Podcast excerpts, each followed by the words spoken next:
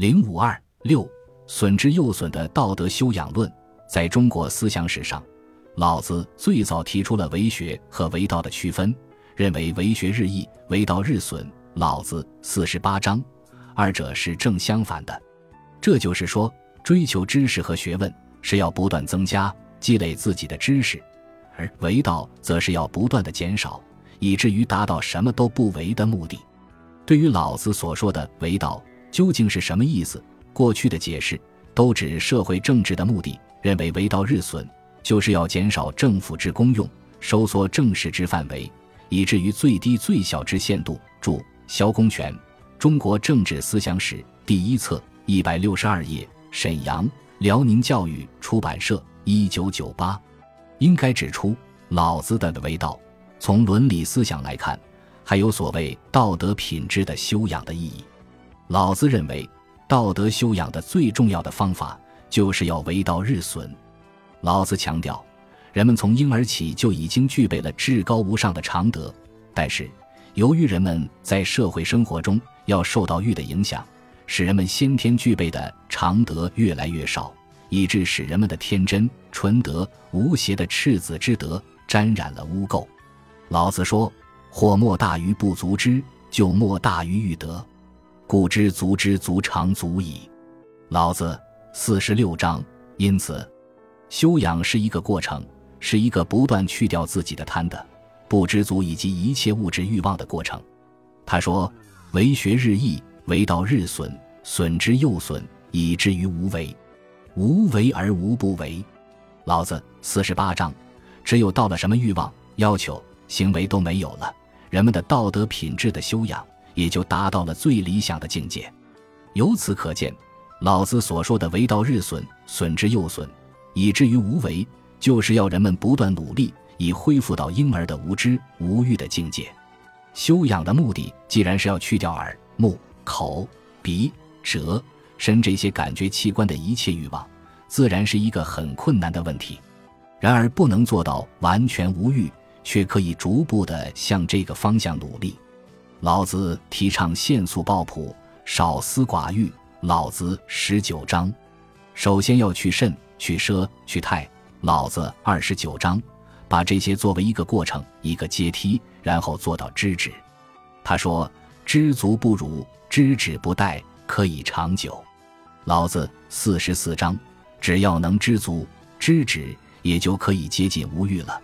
为了达到这种境界，老子强调他的所谓三宝：我有三宝，持而保之。一曰慈，二曰俭，三曰不敢为天下先。老子六十七章，这样。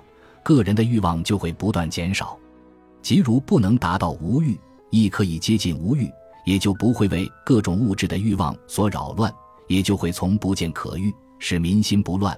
老子三章达到虽见可欲，而心仍然不会乱的高尚品德了。老子的损之又损，以求达到无私无欲的道德修养论，尽管是从唯心主义的道德起源论出发的。但是却包含着合理的因素。老子看到了，在剥削制度下，在财产私有的社会里，剥削阶级的自私自利、唯利是图、贪得无厌、穷奢极欲，是当时人们道德败坏的一个重要原因。他特别痛恨当时统治者的甚奢泰，认为他们的无穷无尽的私欲、永不停息的勾心斗角、为夺取政治权力而进行的尔虞我诈，如此等等。是社会不安定的主要原因。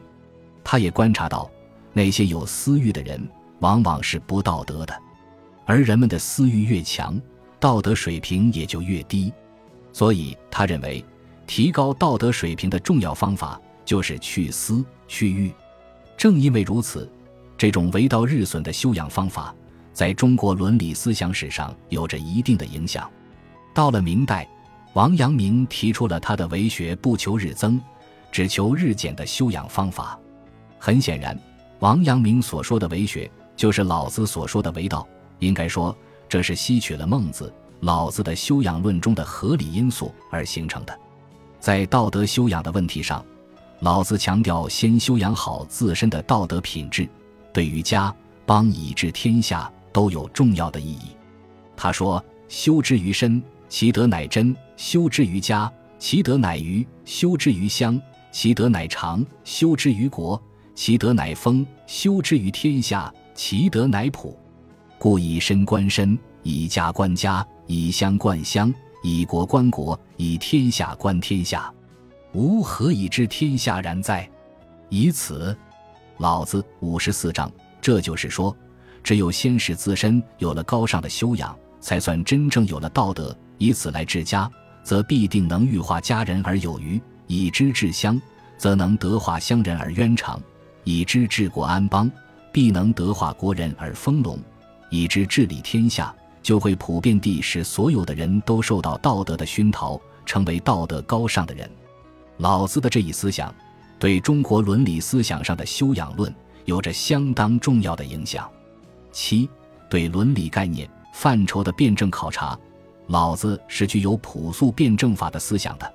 他用对立双方互相矛盾而又互相依存的思想，考察了许多伦理学上的概念和范畴，如善与恶、善与不善、荣与辱、祸与福、亡与直等。这种考察反映了老子对当时社会上人与人之间道德关系某些方面的深刻理解。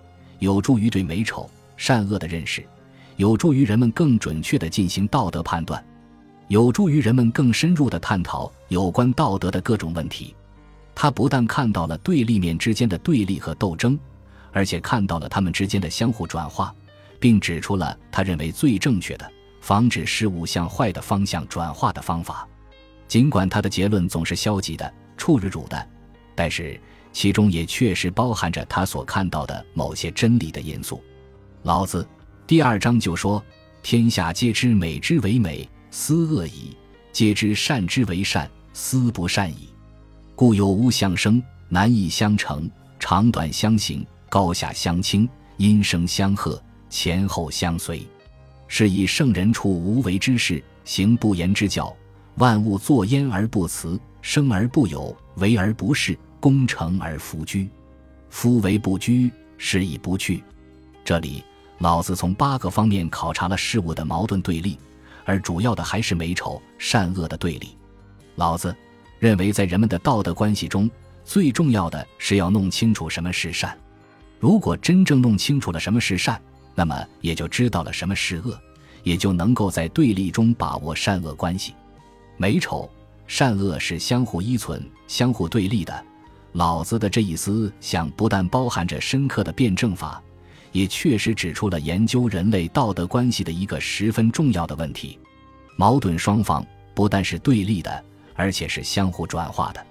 老子五十八章说：“祸兮福之所以，福兮祸之所伏。孰知其极？其无正，正复为奇，善复为妖。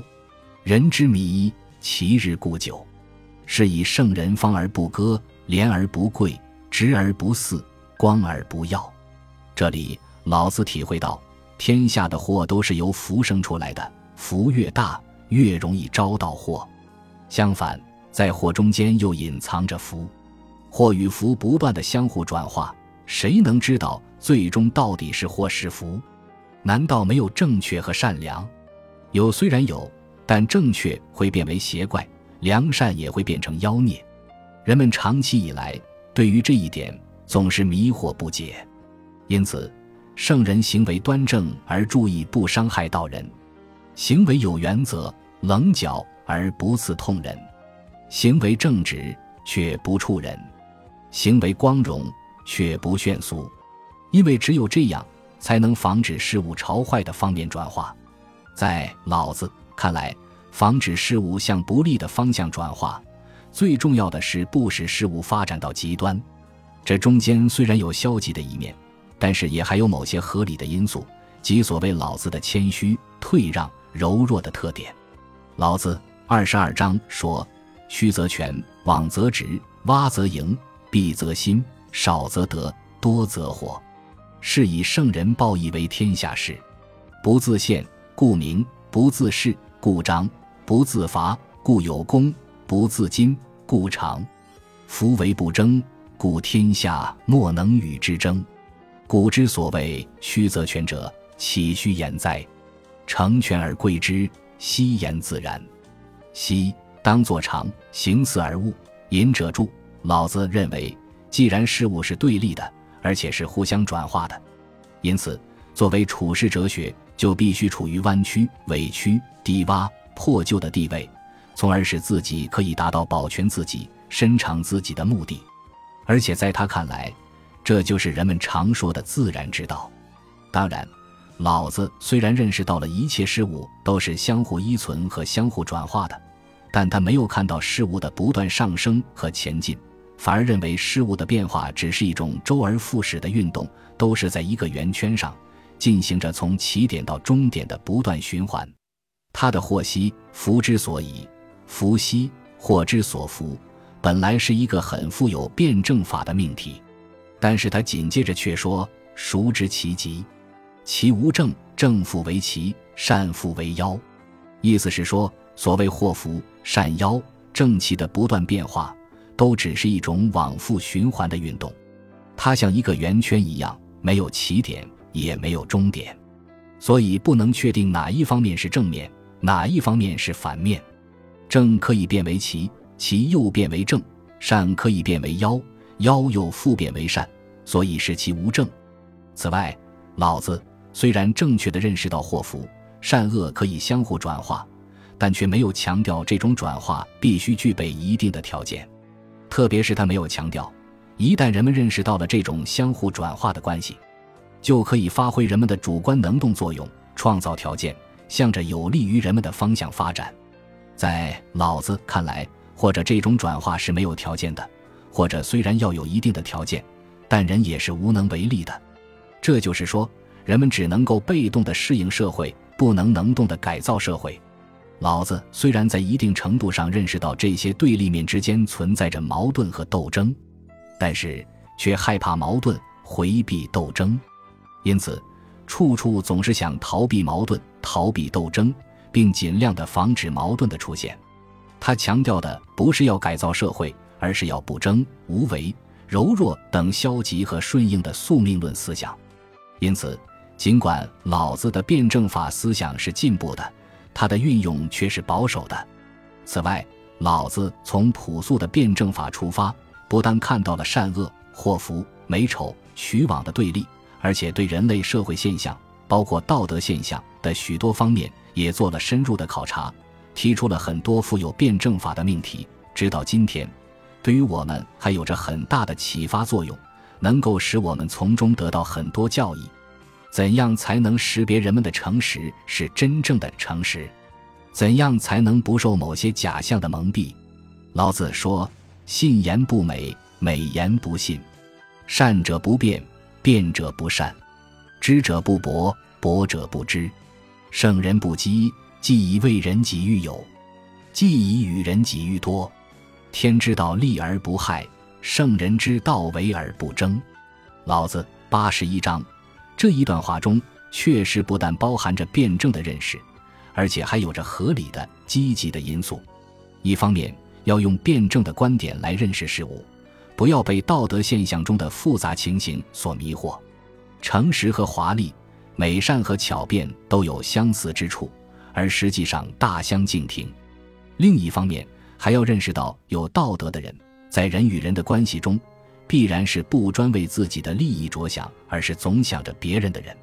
圣人不积，就是圣人不把财物、学识据为己有，他尽力帮助别人，而且实际上，他越帮助别人，他自己却越富有。因此，具有高尚品德的人的行为原则是努力帮助别人，为别人着想。而不去与人争名夺利，在老子七十七章中，他强调是以圣人为而不是，功成而不处，其不欲见贤。就是说，有道德的人只是为别人办事，而自己不占有什么，办事成功了也不居功骄傲，他不愿意表现自己的才能。老子的这类思想，在老子八十一章中几乎是到处可见的。从人生哲学的角度来看，老子的这一思想，对人们的自我修养来说是很有意义的。在谦虚方面，老子多次强调要有若无，实若虚，强调要谦虚老实。知不知，上不知之病。夫为病病，是以不病。圣人不病，以其病病，是以不病。老子七十一章又说：“天下皆为我道大肆不孝，夫为大，故肆不孝。若孝，久以其细也。夫我有三宝，持而保之：一曰慈，二曰俭，三曰不敢为天下先。慈，故能勇；俭，故能广；不敢为天下先，故能成器长。”老子六十七章。慈爱、节俭是老子所强调的美德，不敢为天下先，也应该做辩证的分析。其中有消极无为的一面，也有谦虚谨慎的因素。因为我们知道，为天下先确实是一个相当困难的事。在善恶祸福的问题上，老子不但认为二者能够相互依赖和相互转化，而且从一定程度上认识到反面教员的作用。他说：“善人者，不善人之师。”不善人者，善人之资；不贵其师，不爱其资，虽至大迷。老子二十七章，这就是说，善人是不善人的老师，恶人是善人的借鉴。如果不尊重老师，不珍惜借鉴，虽然自以为明智，其实却是糊涂。老子的这一思想，是包含着深刻的辩证思想的。孔子也曾说过：“见贤思齐焉，见不贤而内自省。”有大体相同的意思，但二者比较起来，老子的话意境就显得不同。老子又说：“知人者智，自知者明；胜人者有力，自胜者强。”老子三十三章：“知足者富，强行者有志；不失其所者久，死而不亡者寿。”老子三十三章，这种格言式的语言极富有生活的教义。显示了老子对社会现象观察的深刻性。他还指出：“知者不言，言者不知。”老子五十六章看到了在社会生活中一些现象和本质的矛盾，认识到假象是本质的一种歪曲的反应。这些道理在老子以前还没有任何一个思想家讲得这样清楚、这样明白。